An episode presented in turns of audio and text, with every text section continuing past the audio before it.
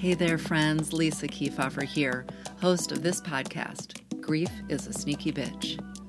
If you're one of my regular listeners, I just want to take a moment to say thank you. Thanks for listening. Thanks for sending me notes about the impact the show is making in your lives. Of course, I truly appreciate the reviews you leave on Apple Podcasts. And I love it when you send me selfies after you've picked up your very own GSB tea. But if you're new to the show, you might be wondering why I created a show like this. A show that explores the expansiveness and pervasiveness of grief in our lives.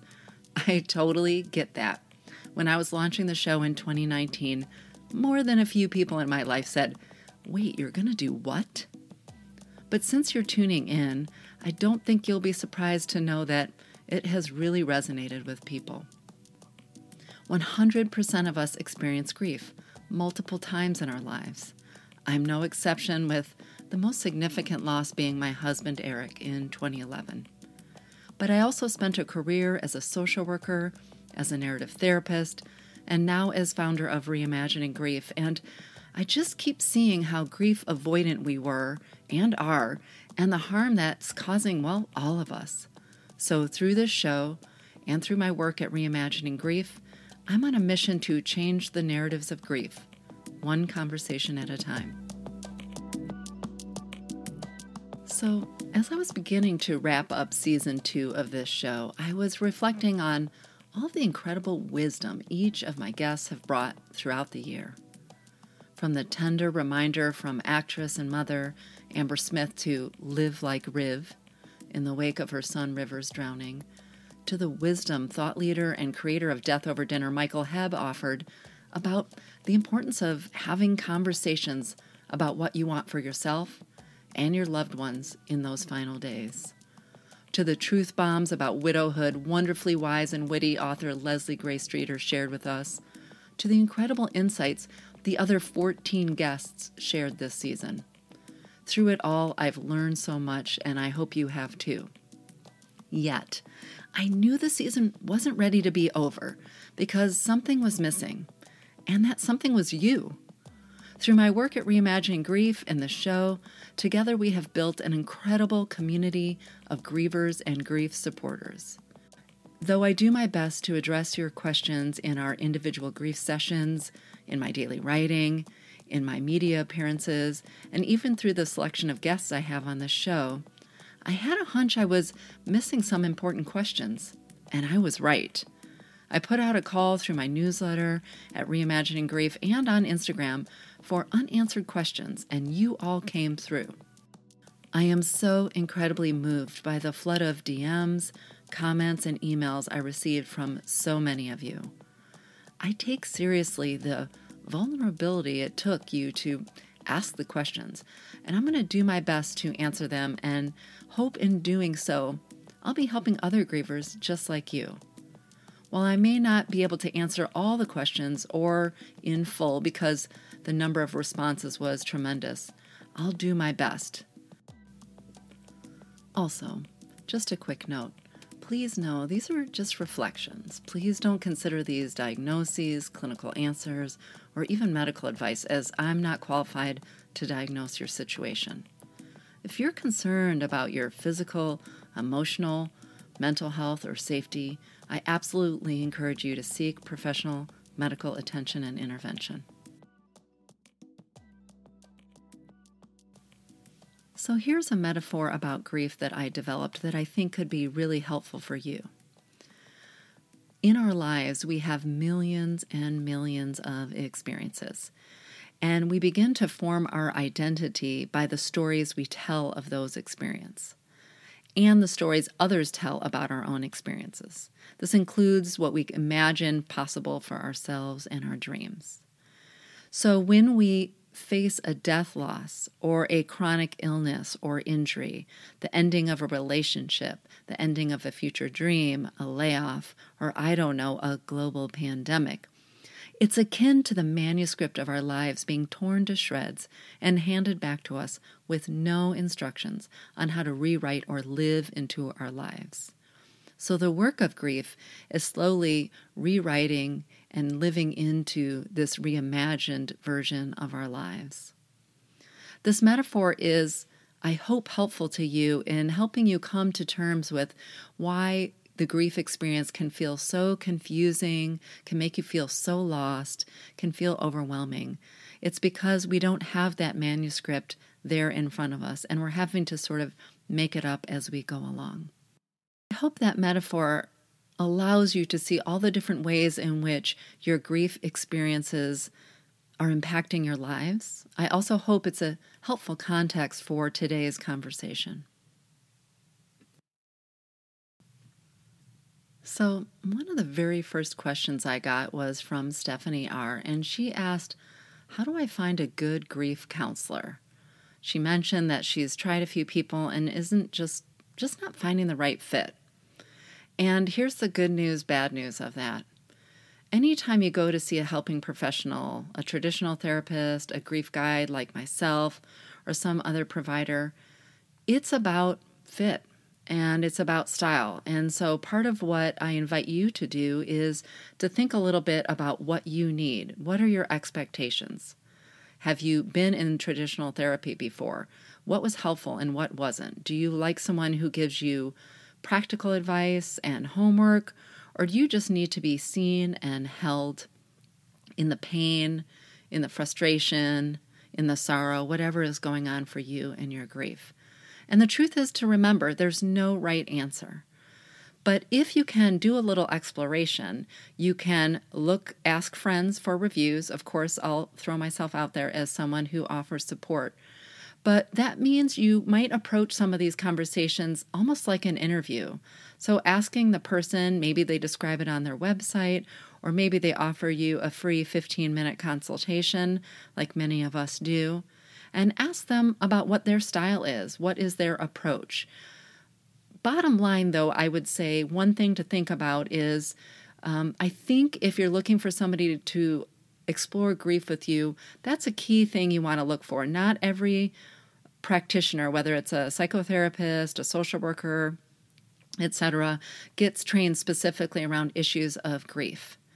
I personally think that um, seeing a provider who lists that and who maybe even discloses a little bit, like I do, that they have experienced their own grief can be really helpful. Just remember there's no one right answer, but part of it is starting with knowing what is it that you're looking for so that you can do the research and ask the questions. And don't be afraid if after a few sessions, if you don't feel the fit is right, take care of yourself. Say thanks, but no thanks. I'm going to look for somebody else.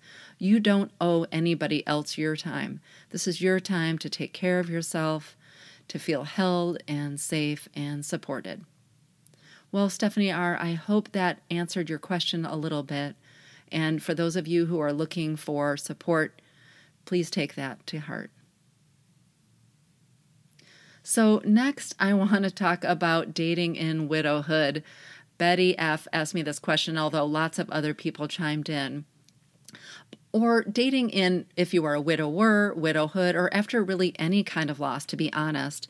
So, a lot of folks said um, they're really struggling to date even after a year later after the death of one of their parents. And the truth is, it's a journey just like dating is frankly, any time in our lives. One of the things that I've heard uh, folks share with me over time, and this is something I certainly experienced myself when I first started dating um, more than a year after my husband died, is take it slow and take it easy. Your primary responsibility is to care for and nurture your heart, to take care of your physical body, your emotional body, your psychological body for me, it's definitely been an interesting journey. And for many widows who are widowers who have young kids, there's an extra layer of complication. Of course, having to find a babysitter. I can't tell you how many times I had to find a babysitter to go out on a date, which comes with its own layers of guilt and parental guilt.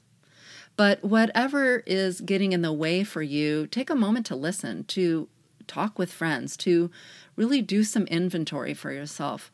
Am I really ready? What is it that I'm looking for? Just like we talked about with the therapist, what is it that I'm looking for? Am I looking to just not be lonely? Am I actually ready to be in a relationship, which takes a lot of work, as you all know? And again, not necessarily judging your answers, just being really clear so that you can show up with realistic expectations both for yourself and the people that you're dating. Actually, you might remember that earlier this season I had writer and hilarious woman Leslie Gray Streeter, author of Black Widow, on the show, and we talked a little bit about this. Actually, we sort of joked that we should do an entire separate episode on the hilarities and pains of dating in widowhood. But the truth is, it's going to be different for everyone. And like I say, really, when uh, about anything in the grief world, is to really think about not feeling hurried.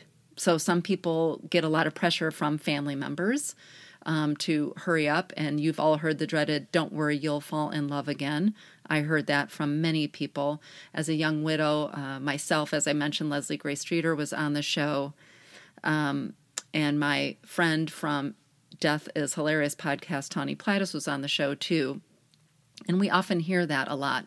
But the truth is, we're not worried about it. Usually, when people say that, we're not ready. But then the question becomes why are you starting to date or not starting to date again? And you can only, you're the only one who can answer that question for yourself.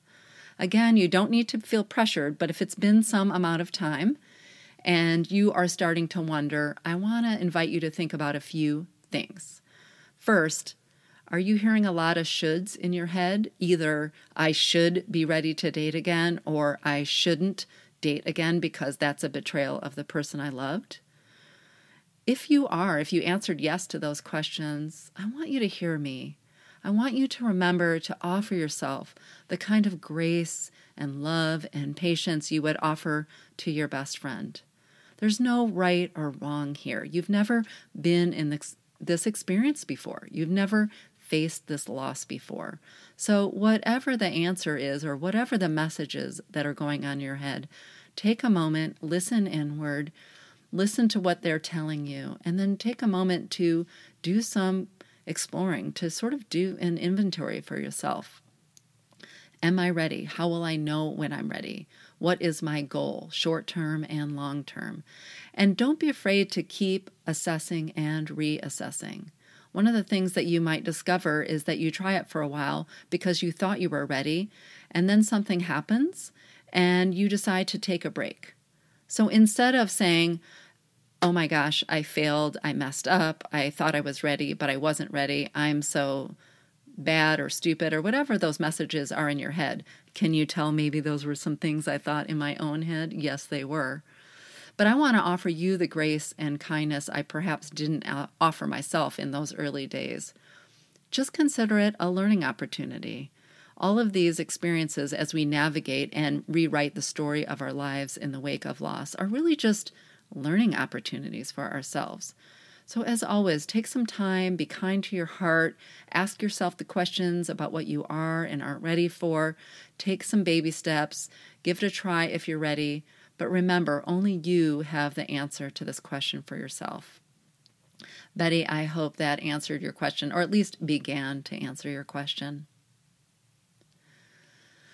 So, something else I wanted to talk about, which came up in a lot of different ways, so I'm going to try to answer it sort of broadly, but several of several of you listeners from around the world asked me to explore processing anger, just sort of anger, the emotion of anger in general in grief, but also processing, um, well, this notion of betrayal, the complication of missing someone and feeling angry about them, either because they treated you in a certain way during their life or because you learned something, which is something several listeners shared with me. You learned something you didn't know about that person after they died. Again, I want to say to you, I might sound like a broken record today, but I think this is really the deep, meaningful healing work that you might need to hear right now is whatever emotion you're feeling at this moment is okay. I talk all the time about how our culture makes us think that sad is the only acceptable feeling in grief and I'm just going to say bullshit on that one. And for if you're anything like me, angry might be a, an emotion you're not really friends with. That's definitely one of the emotions in my lives um, that I don't enjoy. But To be at the risk of reminding you something you've heard me share before, I want to talk to you just sort of more broadly about our emotional life. Emotions are a neural impulse, they're a response that happens in our body. And then we begin to develop feelings because of the stories we tell. But emotions are, are information, they're something that we have to process, listen for, and let pass. But oftentimes we feel like if we open the door to our emotions, they're going to sort of take over and take control. And so we sort of keep the door closed on them. But as you might have already experienced in your grief journey or just other times in your life when you were having big feelings or big emotions, is they don't go away. They just kind of loiter on your front porch. So last year I wrote this poem and created this metaphor. Y'all know I love a good metaphor. Um, inviting you to think about your emotions as visitors over for a cup of coffee. So, as I said, oftentimes we feel like, oh, these emotions keep knocking me down. They keep knocking on our door. And if I open the door, they're going to come in, unpack their bags, move in, and I'm always going to feel this way. They're going to just be living in my guest room forever, like that relative who promised they were just over for a weekend and never left. But the truth is, none of our emotions stay. Think about it. Think about the last time you experienced a big burst of joy and it just filled your heart and your mind. That left but so did the last time you were in a deep, deep, sobbing, sorrowful mess. It doesn't mean they're gone forever, but all of our emotions pass through. But if we don't let them in the door in the first place, then they tend to loom larger and become more preoccupied in our sort of vision. They cast a shadow on what we can see in the world. And in fact, some of those big, strong emotions, including the emotion of anger, keeps us from being able to see other visitors who want to come over for a cup of coffee, like delight or amazement. So, next time you're feeling a big wave of emotions, particularly the emotions that you don't want to feel, instead of worrying or kind of clenching tight or keeping the door closed, thinking, if I let it in, I'm always going to feel this way, try to remember this conversation we're having. Remember this invitation to invite them in for a cup of coffee. What they have to tell you is just information. It's important for you to hear. Now, remember, sometimes our emotions tell us lies, they tell us stories. So, really, you just want to invite them in for that cup of coffee, listen to what they have to say, and then let them be on their way.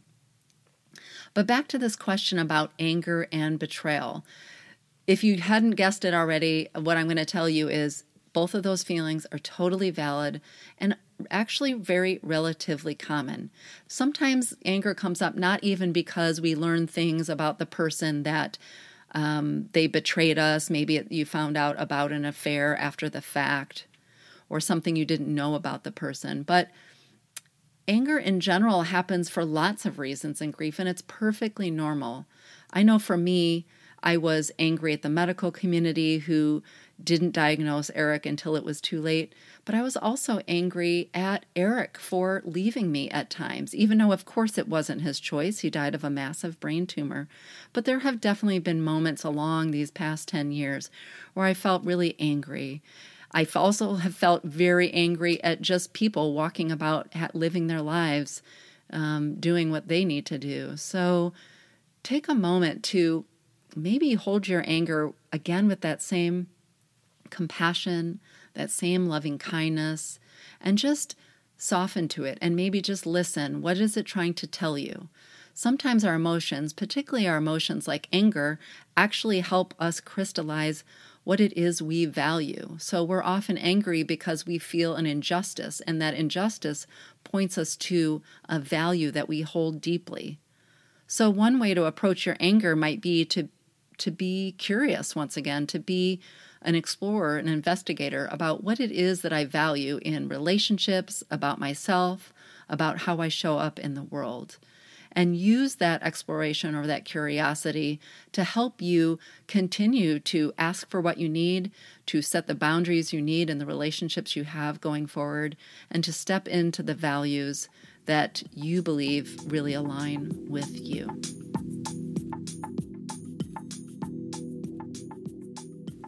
I'm your host, Lisa Keefauver, and you're listening to Grief is a Sneaky Bitch. Today, I'm responding directly to you. I asked my Reimagining Grief community what questions they had about grief and loss and empathy, and even about me and why I do this work. When we come back, I'm going to be answering your questions about complicated grief, about this thing called grief brain that we all seem to struggle with, yet none of us really understand, about going back to work, the challenges we face, the steps we can take to ease our transition, and frankly, a little bit about the culture of most of our workplaces and why I've committed to doing work to shifting company culture.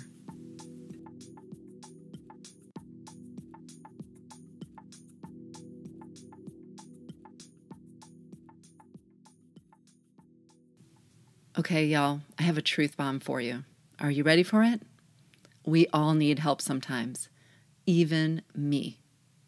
I learned long ago that we all need help sometimes, and that includes those of us who help people for a living. I know for sure that my capacity to show up and hold space and bear witness has grown exponentially because I've been open and vulnerable enough to seek my own help. And while there are a lot of great therapists and grief guides out there, I want to invite you to think about working with me. Based on my decades as a social worker, as a narrative therapist, now as a grief guide, and my own grief experiences, I created a practice that meets you exactly where you are in your grief. I offer my clients a feeling of safety, acknowledgement, and being held in their grief. They gain deep insights into their thoughts, emotions, and even the embodied nature of their grief. I offer a unique set of tools to help you navigate your grief journey, and it all takes place in an intimate and private one hour video session via Zoom. So that means no matter where you live in the world, I'm here for you. Visit www.reimagininggrief.com forward slash support to learn more.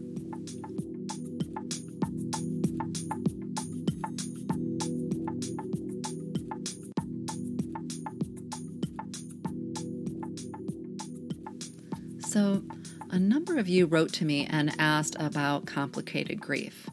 You wanted to know what, well, what exactly is it and how will I know if I have it? And I want to preface this discussion or this these reflections that I'm about to offer in the context that I do think that there can be real situations in which grief becomes complicated and might need more significant interventions and.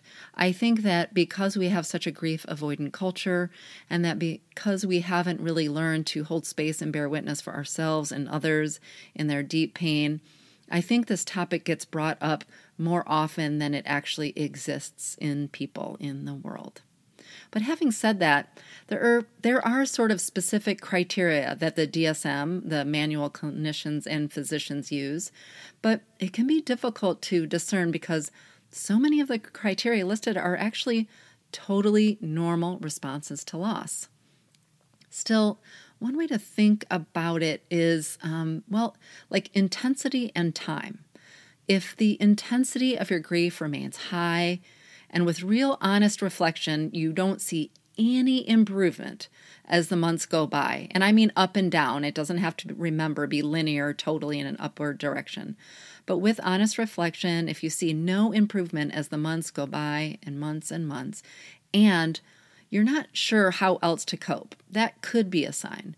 When the intensity over time becomes debilitating or all consuming, it could be considered complicated grief.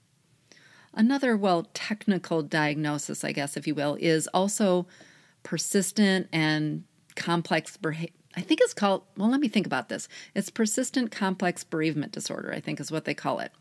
But still, seeking grief support is called for but for the majority of us, as I said at the beginning of the show, regardless of whether or not we've met this criteria.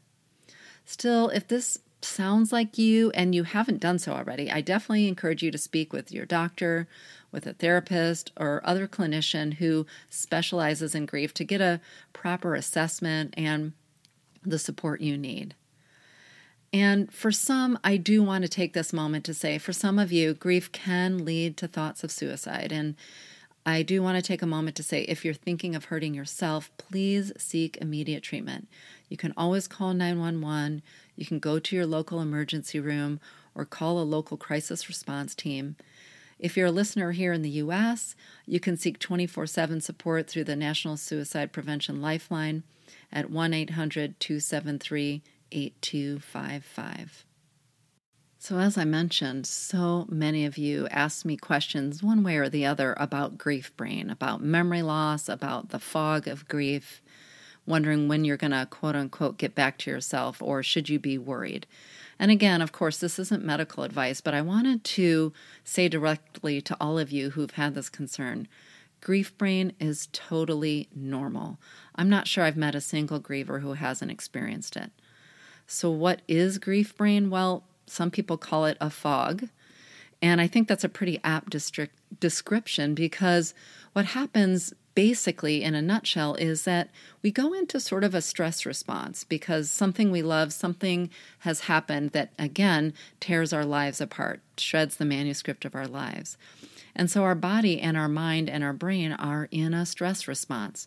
So that means our body is basically going into sort of a survival mode. And when we're in survival mode, a lot of things happen. Our ability to sleep is diminished because, of course, if you think about it from a physiological standpoint, you don't want to go to sleep when you're running from a saber toothed tiger. Sometimes we have um, bodily issues with our digestive system. That goes offline again when we're in stress response. But also, so do things like basic memory, both short and long term. Again, this happens for a couple reasons. One, we're in a stress response and you don't need short and long term memory to survive, but also because our minds become preoccupied with strong and difficult emotions that are naturally coming as a result of what we've lost, what we're grieving at that moment. The questions come well, how long will this last? Is it a week or two weeks? Is three months okay? Is six months too long? And like so many things in grief, the good news, bad news is it really depends. For some people, depending on the loss, depending on their other capacities, the resources and interventions they have, they might start to see their way clear out of that early fog in one to two to three months. For some people, it lasts more than a year. I'll tell you that in some ways, I think mine lasted definitely more than a year. That's just my personal experience. Doesn't mean I wasn't able to function. I was a single parent. Well, still am a single parent, but I got back to the business of parenting with much help from friends and family. I also returned to work, which we're going to talk about next. But when I look back over time, I recognize the ways in which my brain was not functioning especially with the problem solving, the memory, all those kind of high functioning, human functioning um, aspects of our brain. It can feel really concerning and disorienting, and I absolutely don't blame you why you're concerned and why you ask the questions. However, instead of trying to fight against the fact that it happens, and I want to invite you to think about accepting, well, this is my body's way of protecting me, of surviving. And so instead of trying to force yourself to be the person you were before, to have the same responsibilities, to have the same kind of cognitive functioning, how can you offer yourself once again grace and patience and kindness? How can you think about setting up systems in your lives that help supplement the lack of memory that you might be having. So that may be putting bills on auto pay, putting sticky notes. I know I had sticky notes all over my house that first year. You might also invite trusted friends or colleagues to help remind you of things. And it might also mean that you have to temporarily shift taking responsibility for certain things that you aren't capable of managing now. And that's the key word now. I know when you're in the midst of the deep grief fog or grief brain, it feels very concerning and like you're going to always feel this way. But as someone who is further down the road and who has worked with hundreds and hundreds of people along their grief journey, I promise you that that grief brain and that fog will fade. You just have to have some patience. So, in the meantime, instead of expecting yourself to have the sharp memory that you once had, find ways to set up supports and systems in your life that allow you the time your brain and body needs to heal. So, this topic of grief brain is particularly important when we think about returning to work. Don't get me started, y'all, on our culture here in the US, anyways, although lots of capitalistic countries have a lot of problematic cultures and policies around returning to work. But some of the questions that I got really the gist wasn't so much about complaining about employers demanding that you return to work, uh, although mine did. I'll tell you that story real quick. But I think the bigger question for a lot of people, and this could be a question you have too, is when should I return to work? When is it okay to return to work? Should I return full time or part time if I have a choice? What are my options and how will I know when the right thing is? And again, to sound like a broken record, the truth is it's different for everyone.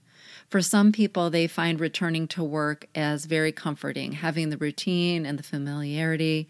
Maybe you're close with your colleagues or you find your work rewarding and a good distraction. If that's the case, it could be that returning to work sooner than later is the right option for you.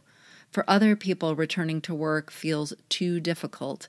It could be, again, back to this conversation because maybe your brain isn't working the way that it was, or just because your emotions are quite intense and um, unpredictable, and you don't feel like you're able to give your job the focus and the dedication that you can.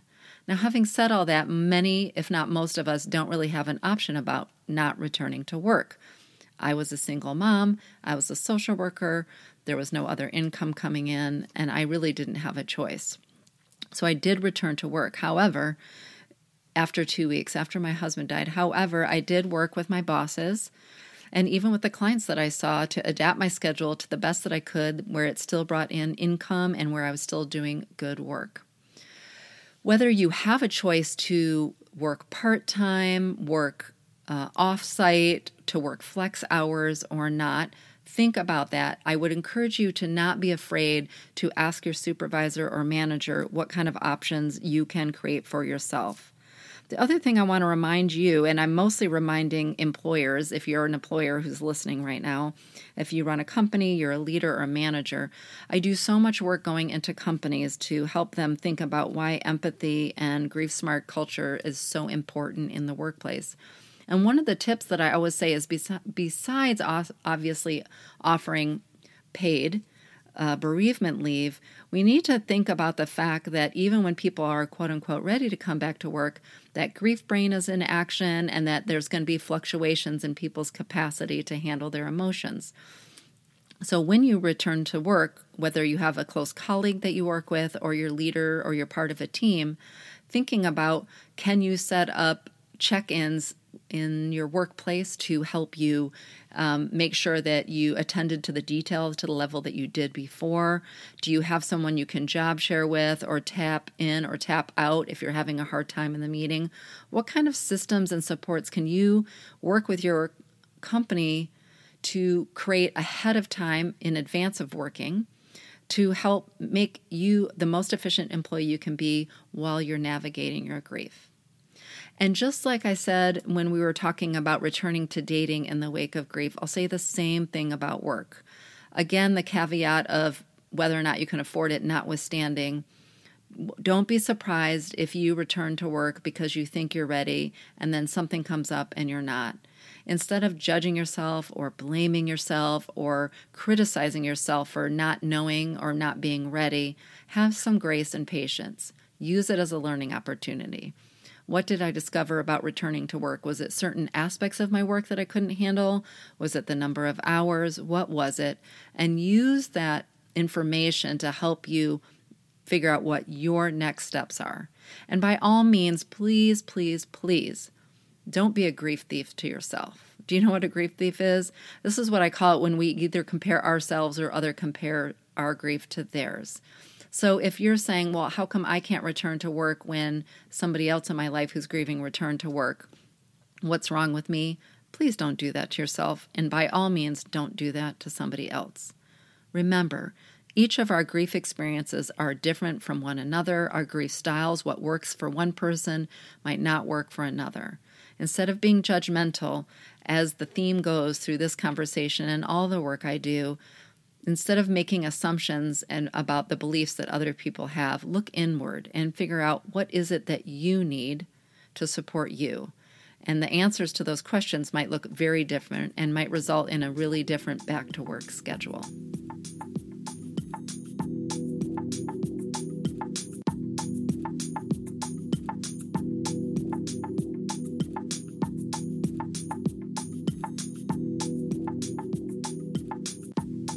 You're listening to Grief is a Sneaky Bitch.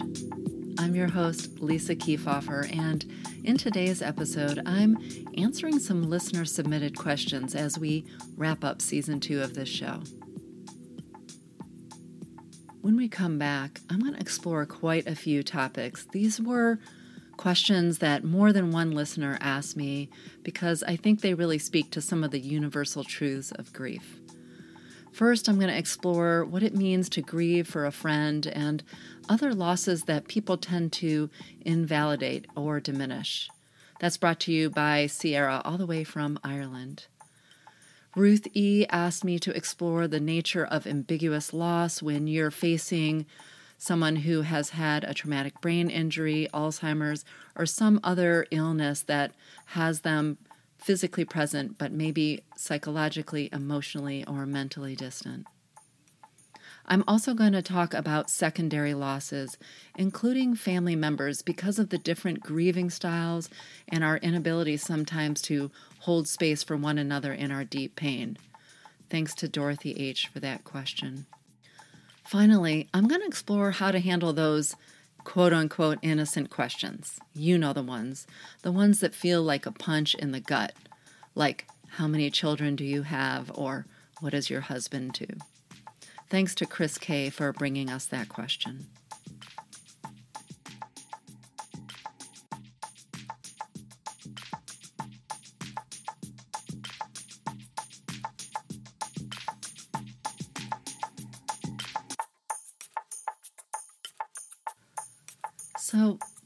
Up to this summer? Me? Well, I'm glad you asked. Besides getting ready to send my only child off to college, how on earth is she old enough to do that? I'm going to be seeing my grief guide clients, leading guided meditations, consulting with companies about how to create grief smart cultures. I'm also going to be interviewing more guests for season three, so don't worry there. I'm also excited to share that I'm going to be teaching a loss and grief course to undergraduate social workers at the University of Texas at Austin, Hook'em Horns. And most important for you to know is I'm going to be finishing writing the book I've been telling you about this season. Grief is a Sneaky Bitch. Don't worry, I got your back. It's a compilation of all the years of insights, wisdom, and metaphors I've found most useful so that you can feel seen and held in your grief. Plus, it will be in bite size, easy to digest doses because I know the last thing I wanted to do in my early grief was read a dense book.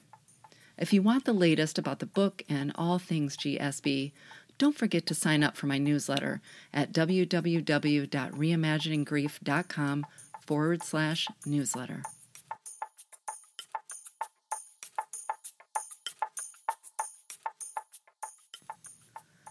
Okay, well, as promised, I wanted to touch on some really common questions and common experiences that people faced. So, what does it mean to grieve a friend, and why do we have such a hard time giving ourselves permission to grieve fully and publicly friends? Well, this goes back to our grief avoidant culture and some of the beliefs and assumptions that we have about who and what we are allowed to grieve and for how long. And so Sierra in Ireland said that she is grieving a friend and sometimes feels like other people maybe don't have patience for her grief because they were quote unquote just a friend. And whether this has been your experience about a friend, I hear this all the time about pet loss. I'm approaching the one year anniversary of losing my rescue dog Brutus, and I'm pretty wrecked by it, I have to share. I want to remind you that your grief is yours. You don't need other people's permission and you don't owe other people an explanation. And while I have deep understanding and compassion for Sierra for asking this question, and I recognize that we live in a world where other people have expectations of us and share their thoughts, sometimes without our permission, about how we should or shouldn't be living our lives, particularly when it comes to grief. The reminder is that we can't control other people's beliefs or expectations. All we can do is listen inward and be kind and compassionate to ourselves. And so, if you're grieving someone or something or a pet that you are concerned other people don't, I don't know, validate or believe you should be, stop investing so much time outward into trying to convince others and just listen inward. What is it that your emotions are telling you? What is it that you are feeling and experiencing? And really spend your energy on what can you do to take care and to nurture your mind and your body and your heart. So another common question that has come up is this notion of ambiguous loss. And we're going to talk a lot about this actually next season with one of my guests. I've already recorded a conversation for season three. But for today, I just wanted to remind you a little bit about what ambiguous loss is and why it can be so tricky. Ambiguous loss is any kind of loss where it's not so obvious as in the incident of a death. So, ambiguous loss happens sometimes when we face a, lo- a loved one who is maybe into drug addiction or alcoholism, who is, as one of the question askers, Ruth asked, has someone in their life who has a traumatic brain injury. It can happen with Alzheimer's or dementia. The um, term was actually coined back in the day when we were thinking about vets who did not return from war, but we weren't certain whether they were dead. Ambiguous loss can be really complicated because there isn't such definition and certainty. We're not we are have sort of a vagueness in this idea frankly this sort of illusion of closure because something or someone is still present in some way but it's not the way it was i'm going to share something with you i'm not sure i've ever shared on the air or even in my writing before but I definitely experience ambiguous loss, and in some ways, it is not to compare different kinds of grief, but it can be really devastating and confusing. And so, if you're experiencing it, my heart is with you. So, for the year before my husband died, he was acting significantly different. I think I mentioned at the top of the show, we were seeking medical support and being told nothing's wrong, nothing's wrong, except who he was as a person was changing dramatically to the point where things became really scary in our household. And what I experienced now in retrospect was a series of ambiguous loss as the Eric that I knew and loved was changing and disappearing right in front of me with no explanation again because there was no diagnosis, even though his body and this person was standing right there. So, if you've never identified your loss as ambiguous loss, or you have, either way, I wanted this conversation to remind you that it's actually quite common, that yes, it can feel complicated because it invites us to hold more than one thing to be true. And so, this is definitely an area of loss where I encourage you to find a support system in your life. It could be people who are going through similar experiences. So, if you have someone in your life who has a traumatic brain injury, joining a support group with other caretakers or care providers might be a great way of supporting you. And of course, seeing a professional, whether it's a counselor or a grief guide, but somebody who really understands the particular uniqueness of ambiguous loss. Now, to Dorothy H. and so many others' questions about how do we deal with secondary losses. So, we all know the big loss that we face when we lose a loved one, or we're laid off, or we're divorced, or whatever our sort of grief event or grief experience is. But in some ways, secondary losses, not unlike ambiguous loss, are the kind of unsuspecting and surprising and in some ways hurtful losses. Sometimes they are practical things like then we lose our job, maybe our home. We lose access to certain places or spaces. But sometimes we end up losing friendships and family relationships. That can happen for lots of reasons. Oftentimes, we lose friendships because our friends don't know how to show up for us in our pain, and sometimes because we get very clear in the process of navigating our own grief that those friends aren't able to show us and evolve with us in as we grow. The particular question that I'm thinking of came from someone who was feeling particularly devastated over the secondary losses because it felt in this moment, anyways, that her family was falling apart. The family members are experiencing different grieving styles, and that happens so often. And so often, our tenuous relationships or the relationships that we have pre loss only become amplified in grief. And so to think for a moment, is this just a continuation of the kinds of relationships we had previous, or is this particularly new and different. And if it's particularly new and different, then you might have a little more patience and space and grace to say, you know what, we're all doing the best that we can right now, even though our grieving styles are really competing with each other and sometimes inflicting harm it's this isn't to make light or minimize the loss the secondary loss that you're experiencing now but what i do want to remind so many of you is sometimes these secondary losses are temporary. Sometimes people have to drift away from us or we have to drift away from them as we do the healing work of grief. And it's only when we have some space when when the fog brain you know when the um, grief brain lifts and we have done some of our own healing that we can find our way back to each other. So, not that you might not already know that this loss is permanent, but perhaps I want to invite you to think about whether this is just a temporary situation and whether there's anything you really can or want to do about it now.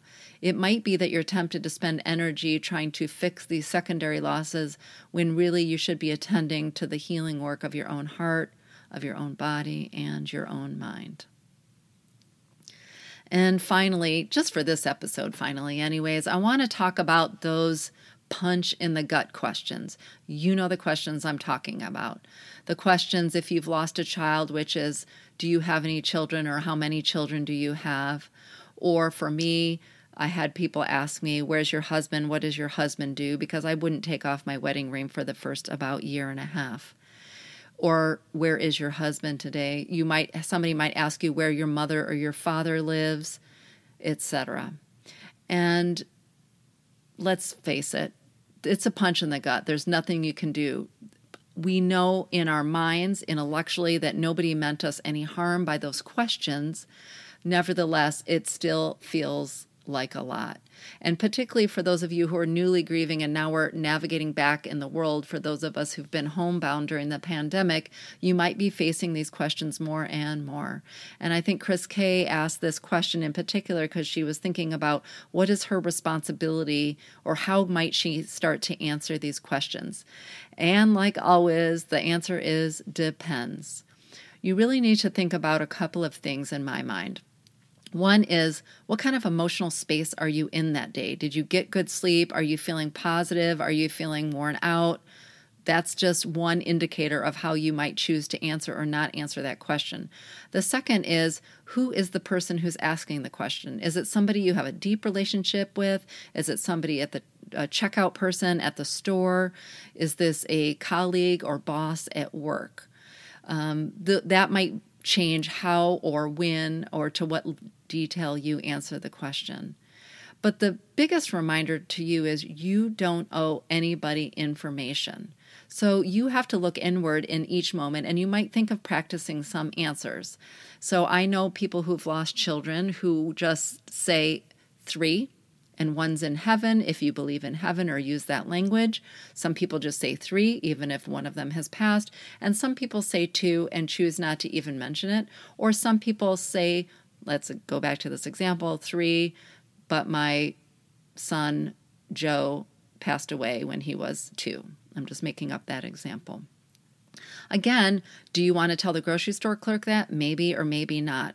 You can also just say, not answer the question. By the way, uh, this time in your life, particularly in early grief, is an invitation for you to really hold your own healing and your own wellness um, to yourself. So if somebody asks you a question and you don't even want to come up with any answer, you don't have to come up with an answer. Pretend you didn't hear them and go on to the next thing. Really remembering that you are trying to rebuild a story of your life and what how you answer the question early on might not be how the question you answer the question later on another aspect to this question that somebody asked me as we close i want to talk about which is feeling like how they answer the question is somehow a reflection about how much they love or loved the person that they're talking about. And I want to remind you that no one is questioning your love, your commitment to carrying that person's memory forward.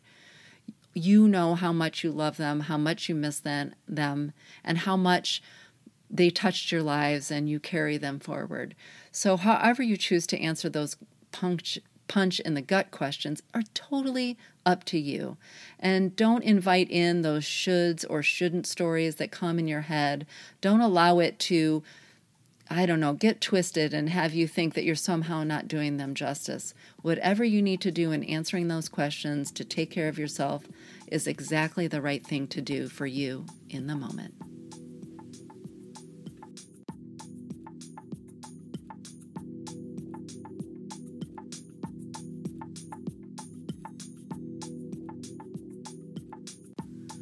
I wanted to spend a few minutes giving you a preview of season three, including some exciting ways you can get involved.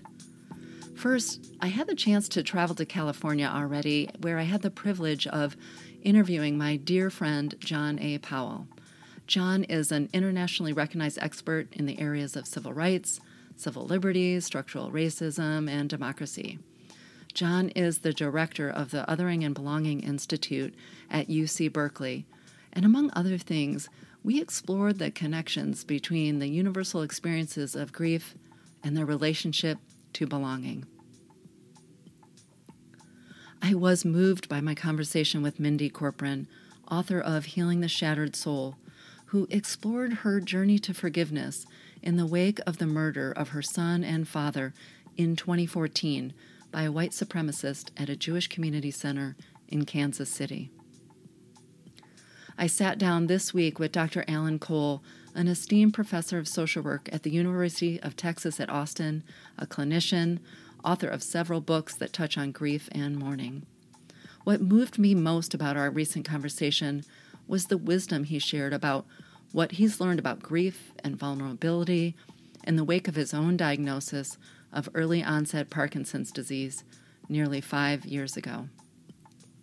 Elise Kennedy, a trauma informed clinician, will be joining me to explore the relationship between grief and trauma and how why interventions like EMDR are a critical component for grievers with a trauma history. Plus, I have so many more conversations queued up, and I can't wait to bring them to you. Thank you again to every single one of you who submitted a question for today's episode.